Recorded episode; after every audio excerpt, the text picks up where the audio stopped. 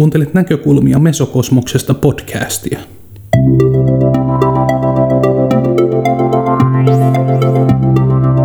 Esseemuotoisia kuunnelmia, haastatteluja ja reflektiivisiä puheenvuoroja toimittaa sinulle Marko Manninen. Episodien aiheina muun muassa ikiaikainen filosofia, uskonnolliset ja tieteelliset teemat nykyajan valossa sekä ajankohtaiset teknologiaan liittyvät kysymykset. Nyt on vuorossa episodi numero 5. Tiedon luonnetesti. Naivista tietotapahtumasta kriittiseen tietotoimintaan.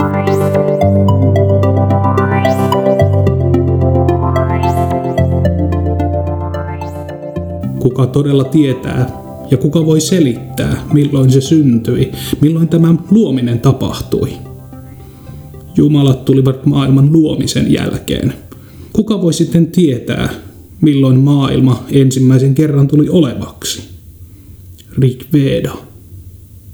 Käsittelen tässä viiteen osaan jaetussa esseessä tietoa tavalla, joka on erottamaton subjektista, eli minusta kokemusteni ja havaintojeni muistelijana ja tulkitsijana. Pyrkimyksenäni on esitellä henkilökohtainen tietooppini niin, että se toimii tutkielmaesseitteni tietoon liittyvien käsitysten riittävän laajana ja konkreettisena tarkastelupohjana. Haluan painottaa, että kuvailen nimenomaan omaa tietäni tiedon erilaisten muotojen sisällä ja peilaan tietokäsitystäni nykyisin tunnistettaviin ja yleisesti tunnustettuihin tiedon eri muotoihin. En käsittele kaikkia mahdollisia tiedon eri tyyppejä, enkä yritä esitellä kaikkea mahdollisia menneitä ja nykyisiä tietoopin tutkijoita. Sellaisena teoksestani tulisi kyllä järkelemäinen, mutta pohdinnalliselta sisällöltään niukka ja kuiva indeksiluettelo. Yritys nähtävästi kaatuisi myös omaan mahdottomuuteensa, koska jokainen tutkiva katse menneisyyteen potentiaalisti luo uusia ajatuksia, tuo uusia löytöjä sekä paljastaa uutta tietoa. Kaiken tämän uudelleen analysoinnista tulisi päättymätön urakka ja vajoaisin vääjäämättä kuin joukahainen loputtoman regression suohon. Esseeni yleishyödyllisyys kuitenkin kärsisi, jos en pyrkisi tavoittelemaan joksenkin järkevää ja useimpien ihmisten tavoiteltavissa olevaa käsitystä tiedosta. Ydinkysymykseni ovat, mitä on tieto ja miten voin tietää, jos ollenkaan? Pääpainopisteeni on tiedon ymmärtämisen prosessissa faktuaalisen tietämisen sijasta. Lähestymistapani on filosofinen ja pohdiskeleva, mutta ei teoreettinen siinä mielessä, että se vaatisi monimutkaisten loogisten rakenteiden tai matemaattisen notaation tuntemista. Jätän suosiolla Getterien ongelman selvittelyn formaalin epistemologian oppikirjojen tehtäväksi. Hyvä viimeistelty teoria on ehkä konkreettisinta, mitä modernin ajan filosofin uskotaan voivan tekevän – Keskityn silti tässä vaiheessa ainoastaan kuvailemaan eri näkökulmia ja omia oivalluksia tiedon luonteesta. En ole myöskään täysin valmis luopumaan siitä antiikin filosofin määritelmästä, jossa ihmisen karakterin eli luonteen kehittäminen on osa filosofin konkreettista tehtävää. Tieto testataan filosofin luoteen kautta. Pyrin tutkimaan, Voiko henkilökohtaisista kokemuksista johtaa jotain riittävän päteviä määrittelyitä tiedolle niin, että ne ovat samalla sekä valaisevia että tarpeeksi yksiselitteisiä luonnollisella kielellä esitettynä? Täten tietooppinen on enemmänkin sellaista, miten se käsitettiin mannermaisessa filosofiassa 1900-luvulle tultaessa – sen jälkeen tietoopin eli tietoteorian muotoutuminen on kaventunut hyvin rajatuksi lähes kryptiseksi filosofian osa-alueeksi, jolla tuntuu olevan hyvin vähän yhtymäkohtia muihin tieteisiin tai siihen, mitä tietoteoria käsitti modernina aikakautena. Iloisena poikkeuksena tästä on aivan viimeaikainen ontologinen epistemologian suuntaus, englanniksi ontic understanding – jolle ei vielä ole tehty kunnollista suomenkielistä käännöstä, mutta joka tarkoittaa kokonaisvaltaista ymmärtämiseen keskittyvää tietooppia.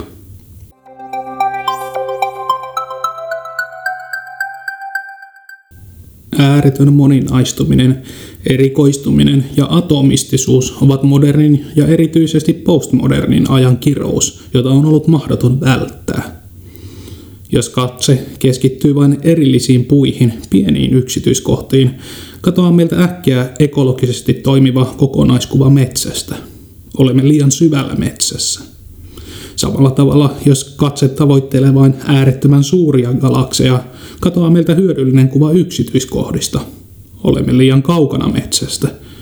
Siksipä meidän on aika palata kalliolle, istahtaa peruskokemusten äärelle, josta filosofi löytää aina uudelleen tuoretta näkökulmaa elämään. On myös paikallaan kysyä, missä me tarkalleen ottaen olemme mikro- ja makrokosmoksen välissä – Miksi ihminen tällaisena tiedon louhijana sijoittui ääripäiden väliin juuri tiettyyn kohtaan mesokosmoksessa eli keskimaassa? Olemmeko me tässä, tuossa vai ihan suossa? Biologinen ihmisorganismi sykkii juuri sopivalla nopeudella ympäristöstä saatua tietoa aivojen ja mielen käsiteltäväksi. Prosessoinnin jälkeen tieto suuntautuu takaisin ulospäin erilaisiksi mielen ja kehon toiminnoiksi.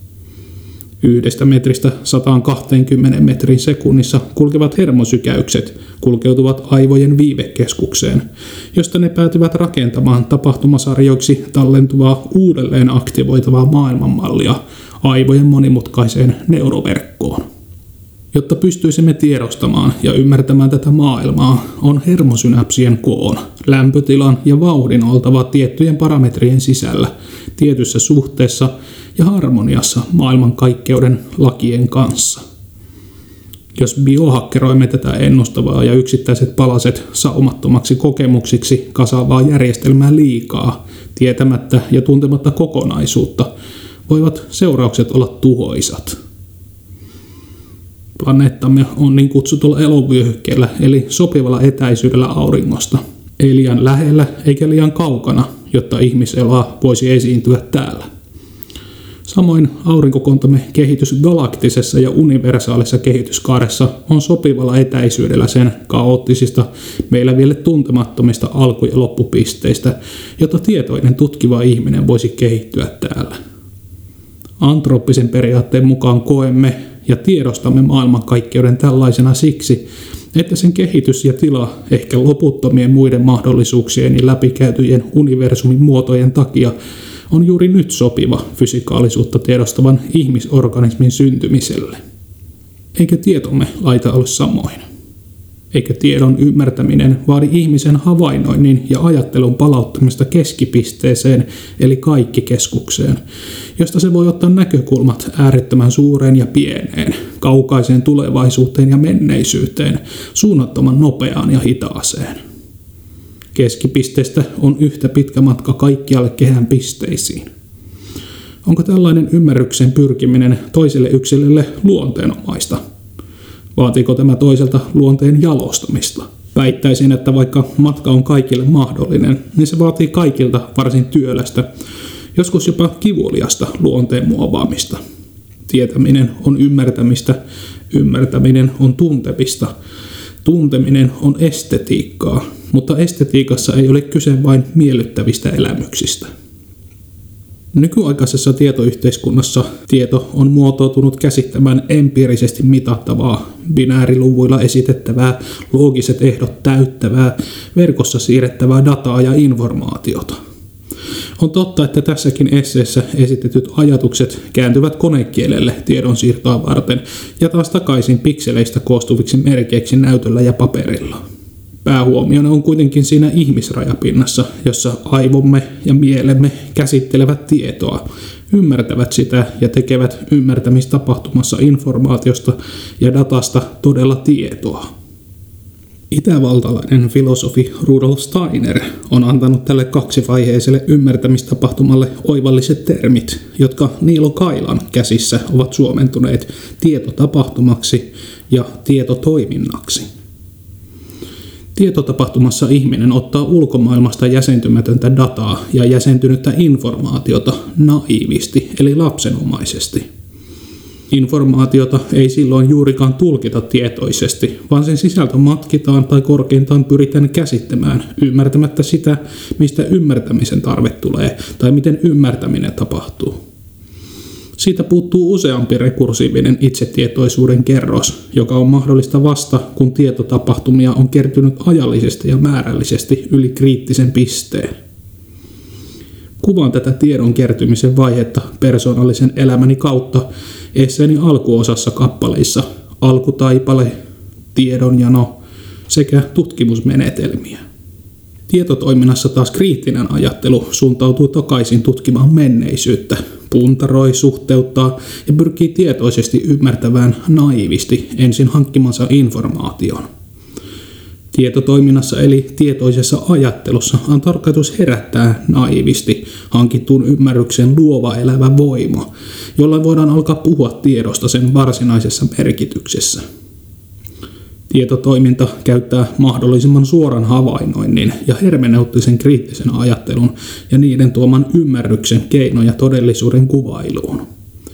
Keskeinen tekijä tietotoiminnan herättäjänä on ajattelun ajattelu, huomioinnin huomiointi. Samoin kuin käsite naivi ei välttämättä kuvaa yksinkertaista tai ainakaan väärää. Ei myöskään käsite kriittinen kuvaa yksioikoisesti epäilyä, skeptisyyttä tai oikeaa. Naivi ja täysin arpaa heittämällä lyöty veikkaus todellisuudesta voi osua ihan yhtä hyvin oikeaan kuin kriittinen näkemys. Kriittinen tarkoittaa itsetietoista, tahtoperäistä ja analyyttistä katsausta mihin tahansa kohteeseen. Kuvaan tätä tiedon muodostumisen vaihetta esseen kappaleissa tutkimusmenetelmä, tiedon välittämisen ongelma ja tiedon analyysi. En tavoittele siis ensisijaisesti tiukkaa ja ehdotonta tiedon määritelmää, vaan sen luonnehdintoja, kuvailuja – Luonnehdinta perustuu omaan historiaani, jonka puitteet ovat luoneet minussa, kuten kenessä tahansa muussa, jonkinlaisen mahdollisuuden yrittää ymmärtää tietoa, tiedon janoa sekä niihin sisältyvää ymmärtämisen estetiikkaa. Tiedon luonnehdinnan ja sen arvioinnin takia on täten asianmukaista ensin kurkistaa muutamiin lapsuuteni ja nuoruuteni tapahtumiin, joiden kautta tutkimusmenetelmäni ja käsitykseni tiedosta ovat saaneet alkusysäyksensä.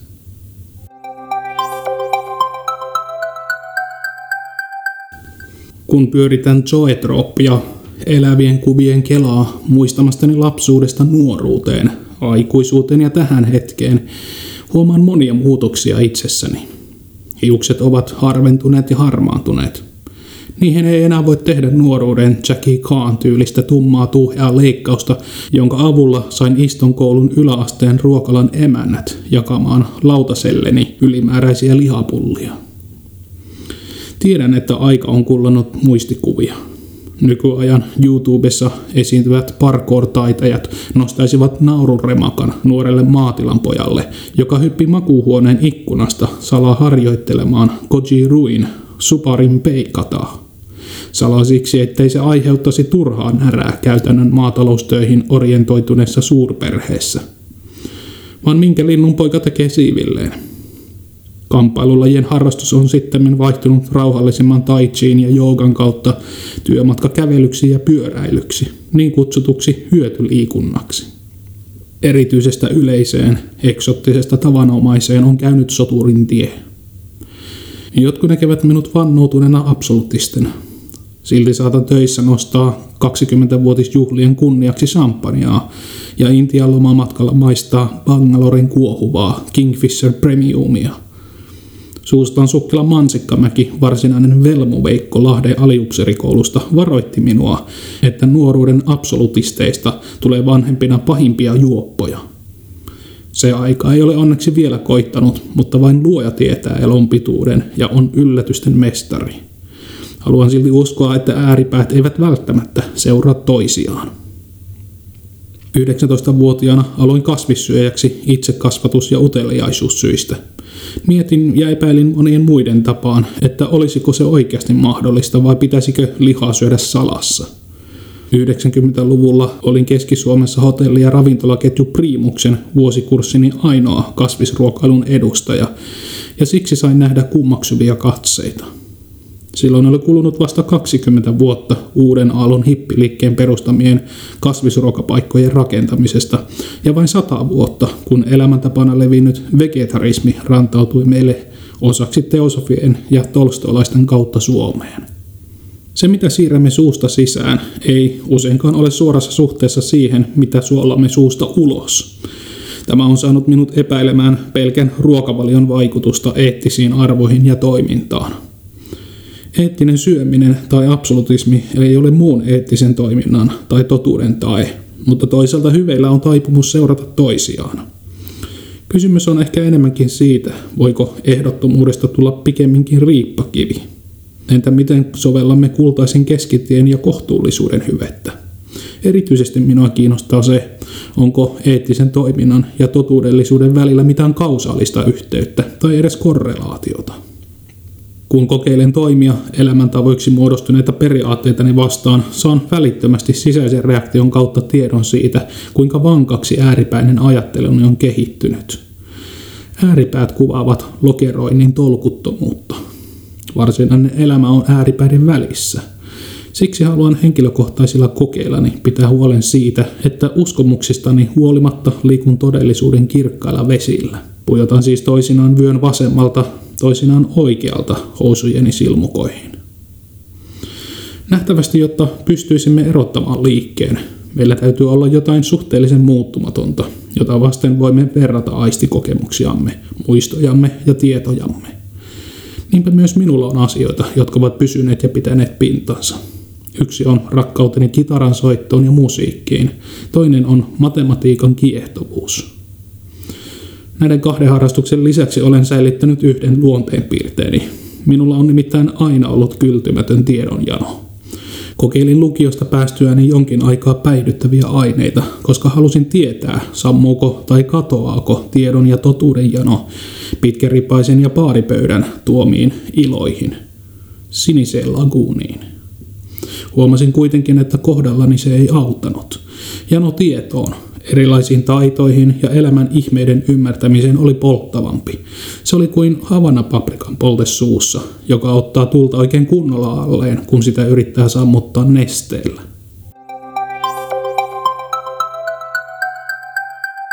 Minulle jano tietoon syntyi suhteellisen laajassa merkityksessä.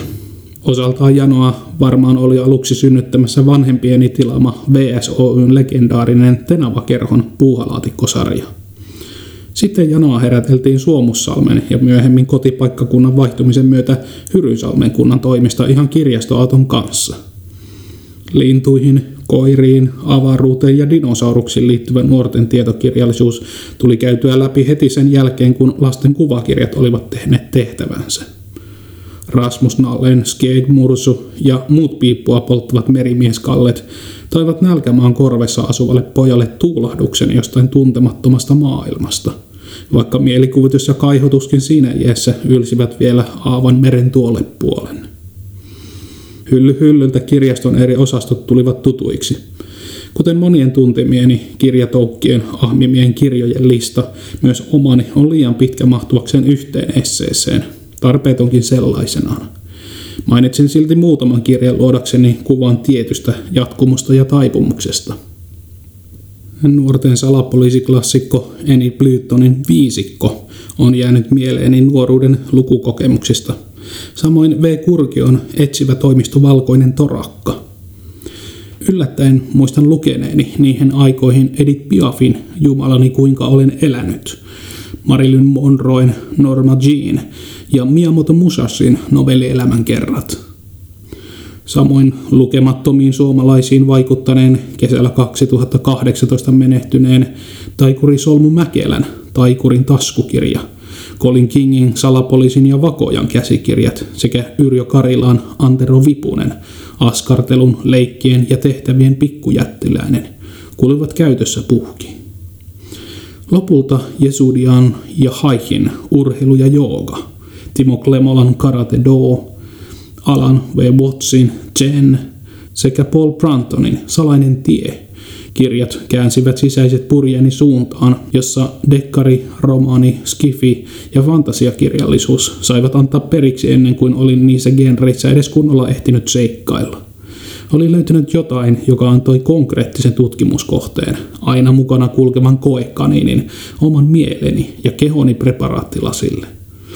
Tämä tuntui paljon mielekkäämmältä kuin mikroskooppien johtojen, paristojen, legomoottorin ja valojen kanssa leikkiminen, koska jälkimmäiset harrasteet olivat aina välineisiin sidottuja. Välineisiin, jotka rikkoutuivat, katosivat ja unohtuivat viitostieltä poikkeavilla Piispajärven mummolan matkoilla. Puhdas fiktio taas tuntui ajahaaskaukselta. Tietysti nuorena ei useinkaan ollut eväitä erottaa toisistaan faktoina annettua fiktiota – Edes 30 vuotta myöhemmin niiden erottaminen ei aina ole helppoa, joten ymmärrän senkin tien mielekkyyden, että reilusti antautuu mielikuvituksen vietäväksi. Siinä on paljon pienempi riski tulla isosti huijatuksi verrattuna totuuden perässä juoksemiseen. Kokeilin siinä rinnalla lukea länsimaista filosofista ja psykologista kirjallisuutta – Loputtomien henkilöiden historian ja käsitteiden määrittelyn rutikuiva karukkokangas ei kuitenkaan saanut vastakaikua. Ramboveista heilutteleva nuori mies etsi lehmusten katveesta konkreettisempia aarteita. Filosofia-sana käännettynä viisauden rakkaudeksi antoi ymmärtää, että siellä sanojen takana, historian kätkössä, olisi jotain – mutta useimpien filosofien viisaus oli piilotettu vaikeasti ymmärrettävän kielen taakse, jota vasta paljon myöhemmällä iällä osasin tulkita. Rambo-selviytymispukon onton kahvan sisällä olleet tulen sytyttämis- ja muut parsimisvälineet sekä kahvan päässä pyörivä kompassi ovat kuitenkin tuoneet minut tarpeeksi kauas tähän elämänpisteeseen, jossa voin rauhallisesti analysoida, millaiset mutkat matkalla ovat luoneet suuntani ja tietoni. Niin yllättävän varhain, niin yllättävän kokonaisina alamme itsemme kokemaan. Jatkuu tunne katkeamattomana, itsen mysteeri. Jos olin tuntenut jotain houkutusta viisauteen, niin kaipuksi se oli enemmänkin jäänyt. Viisaus ei ollut täyttänyt nuorta olemustani. Kouluaineiden osalta olin nimittäin kapinallinen. Kaunokirjallisuus, jota koulussa yritettiin opettaa lukemaan, jäi muiden intohimojen jalkoihin. Vanhempien sukupolvien ihailemat kirjallisuuden klassikot ja suomalaisen kulttuurin ja identiteetin rakentajat, päätalot, linnat, leinot, kiannot, kivet, huoviset ja kantit saivat tylysti kung fu-tossusta. Minulle kelpasi vain se, minkä olin itse löytänyt. Vasta myöhemmin, kun olin klassikoihin itse uudelleen törmännyt, aloin löytämään niistä kiinnostavaa sisältöä. Myntonin, tervapastillin ja tupakan sekoitukselta tuoksuva ATK-opettajamme suositteli kerran henkilökohtaisesti minua lukemaan Markus Kajon Kettusen kirjan. Luin pakinat innon ja hämmästyksen sekaisin tuntein, koska se oli ensimmäinen lukion oppiohjelman ulkopuolelta suositeltu kirja. Olin ehkä odottanut Kettuselta enemmän vakavuutta ja syvyyttä siinä elämäntilanteessa, jossa henkisesti seikkailin englantilaisen sanomalehtitoimittaja Paul Bruntonin kirjojen mukana 1930-luvun salaperäisessä Intiassa ja Egyptissä. Sanallisen taitaruuden ja persoonallisuuden puutteesta kettusta ei kuitenkaan voinut syyttää. Minun mielestä elämän iloa ei vain tarvinnut höystää huumorilla. Ehkä siinä on syy, miksi koin aina olevani huono viihdyttäjä ja kaidoin tiettyjä small talkia harastavia sosiaalisia piirejä. Sain silti kokea tässä episodissa, että yllätyksellinen elämä kajasti kaikesta huolimatta myös koululaitoksen sisällä. En kuitenkaan enää pystynyt kunnolla näkemään itseäni perinteisen opiskelijan uralle, joka valmisti ihmisiä lopulliseen työelämän oravan pyörään. Ristiriitaiset tunteet siitä, mitä ja miten kouluissa opiskeltiin, olivat haastavat ratkaistavaksi.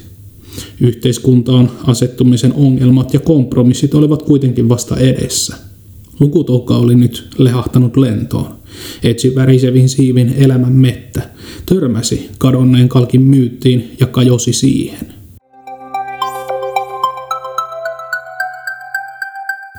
Törmättyäni itämaisen filosofiaan tiedonjanoni liittyvät kaikenlaiset intialaisten, joogien ja taolaisten chikung-mestareiden yliluonnollisiin taitoihin liittyvät uskomukset, valaistumiseen liittyvät tiedon eri muodot, intuitiivinen tieto, kokemuksellinen tieto, symbolisen tiedon siirtyminen, gnoosis, tieto itsestä, minuuden ja itsetietoisuuden kehittyminen. Jälkeenpäin ajateltuna ei ole ollenkaan outoa, että ainoa järjestäytynyt modernin aikakauden vaihtoehto, joka tällaiseen synkretistiseen tiedonjanoon pystyi vastaamaan ja johon saatuin Pohjolan perukoilla kirjojen kautta törmätä, oli teosofia. Teosofia lupasi tieteen, filosofian ja uskonnon synteesiä. Lukion, armeijan ja kotitilalla Kivelässä suoritetun puolen vuoden mittaisen maatalouslomittajan työpestin jälkeen muutin Keski-Suomeen. Ravintola-alan opintoja aloittaessani luin paikallislehdestä Teosofisen seuran lukupiirin ilmoituksen. Jyväskylän Amrita-loosista kauppakatu 5 Pekka Ervas temppelissä säännöllisesti kokoontuvasta lukupiiristä tuli paikka, jossa kaksikymppisenä omia siipiä maailmalla kokeilen kohtasin ensimmäiset suomalaiset teosofit kauniissa puisessa tervatussa temppelissä, joka oli arvoituksellisesti sisäpihan kätkössä kauppakadun kulkijoiden katseilta, sain välittömästi yhteisöllistä vastakaikkoa yksilölliselle etsinnälleni.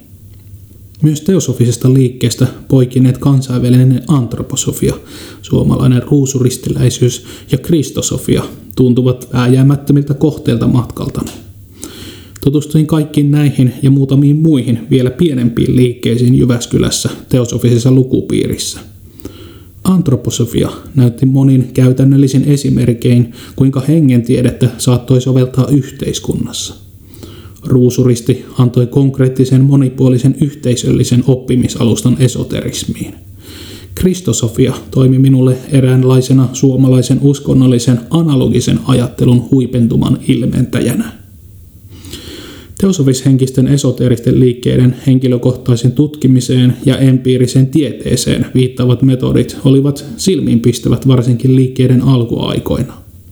Teosofisen seuran perustajajäsen Helena Petrovna Blavatski oli jokseenkin kartalla 1800-luvun tieteen saavutuksista ja uutisista. Toisen aallon suuret teosofit, kuten C.V. Ledbeater, suosivat vahvasti tieteellistä menetelmää henkisten maailmojen tutkimiseen – Samoin ruusuristin perustanut kirjailija mystikko Pekka Ervast ja antroposofian kehittänyt filosofi Rudolf Steiner hakivat 1900-luvun alkupuolella akateemista lähestymistapaa hengentieteeseen. Varsin pian kuitenkin vuoropuhelu tieteen ja teosofishenkisten liikkeiden välillä lakkasi, jos sitä kunnolla saatiin edes aloitettua.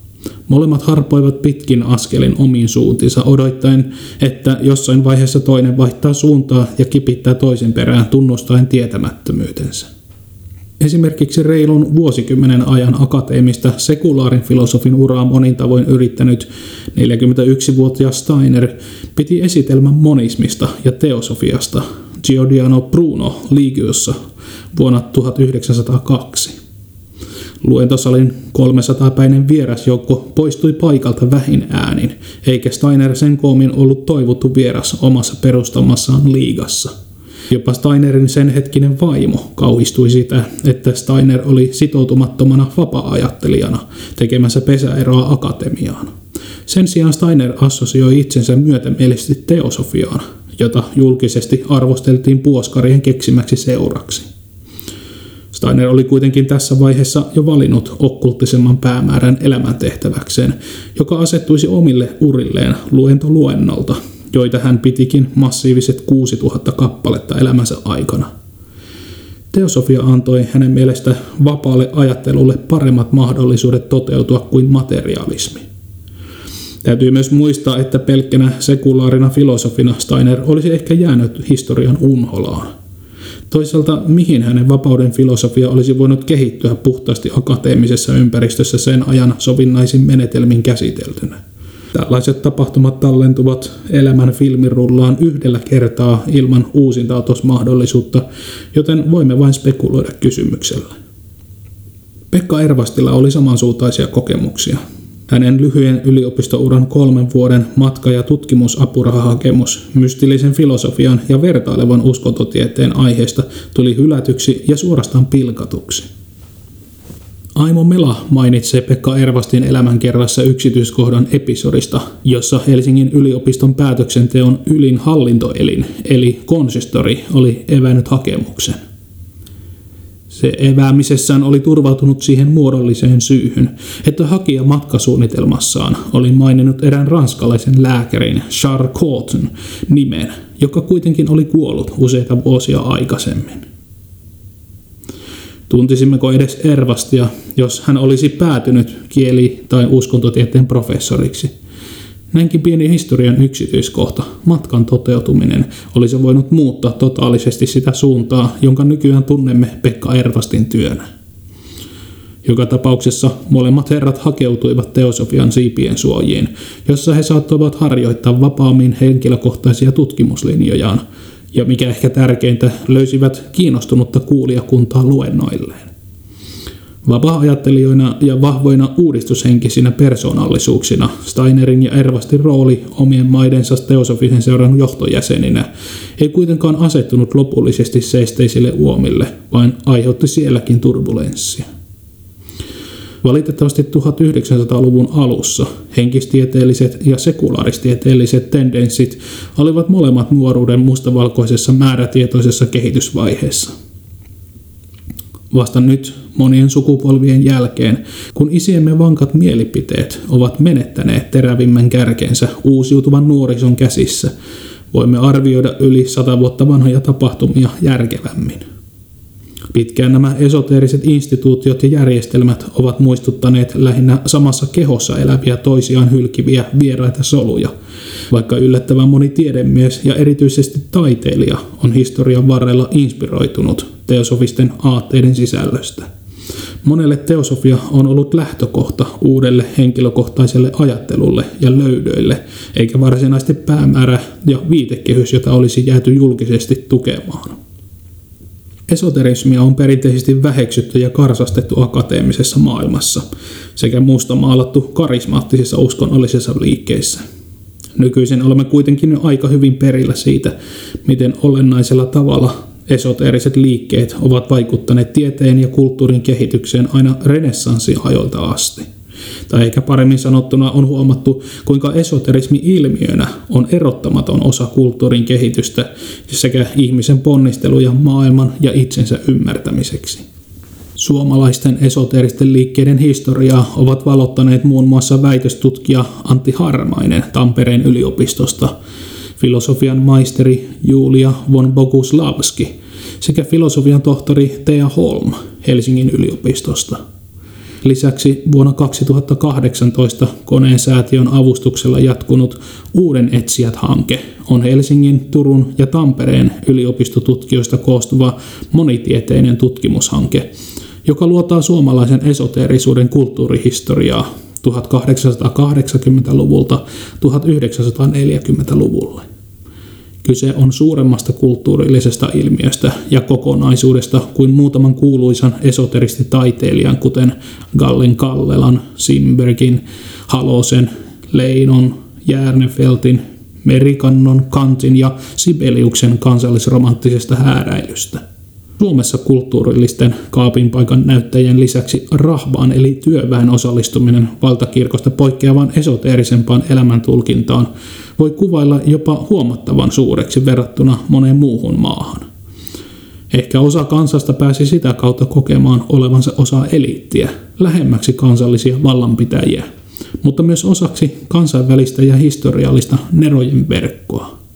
Kuuluisia salaseurojen jäseniä olivat muun muassa Leonardo da Vinci, Roger Bacon, Isaac Newton, Benjamin Franklin ja Edith Piaf, vain muutamia mainitakseni. Kiitos, että kuuntelit näkökulmia Mesokosmoksesta podcastia. Isäntänäsi toimi aamuin illoin ihmettelijä matkamies Keskimaasta Marko Manninen. Menneet ja tulevat episodit teksteineen löydät nettisivulta mesokosmos.com. Ole hyvä ja jätä kommentti tai vaikka ääniviesti, jos jakso herätti sinussa ajatuksia.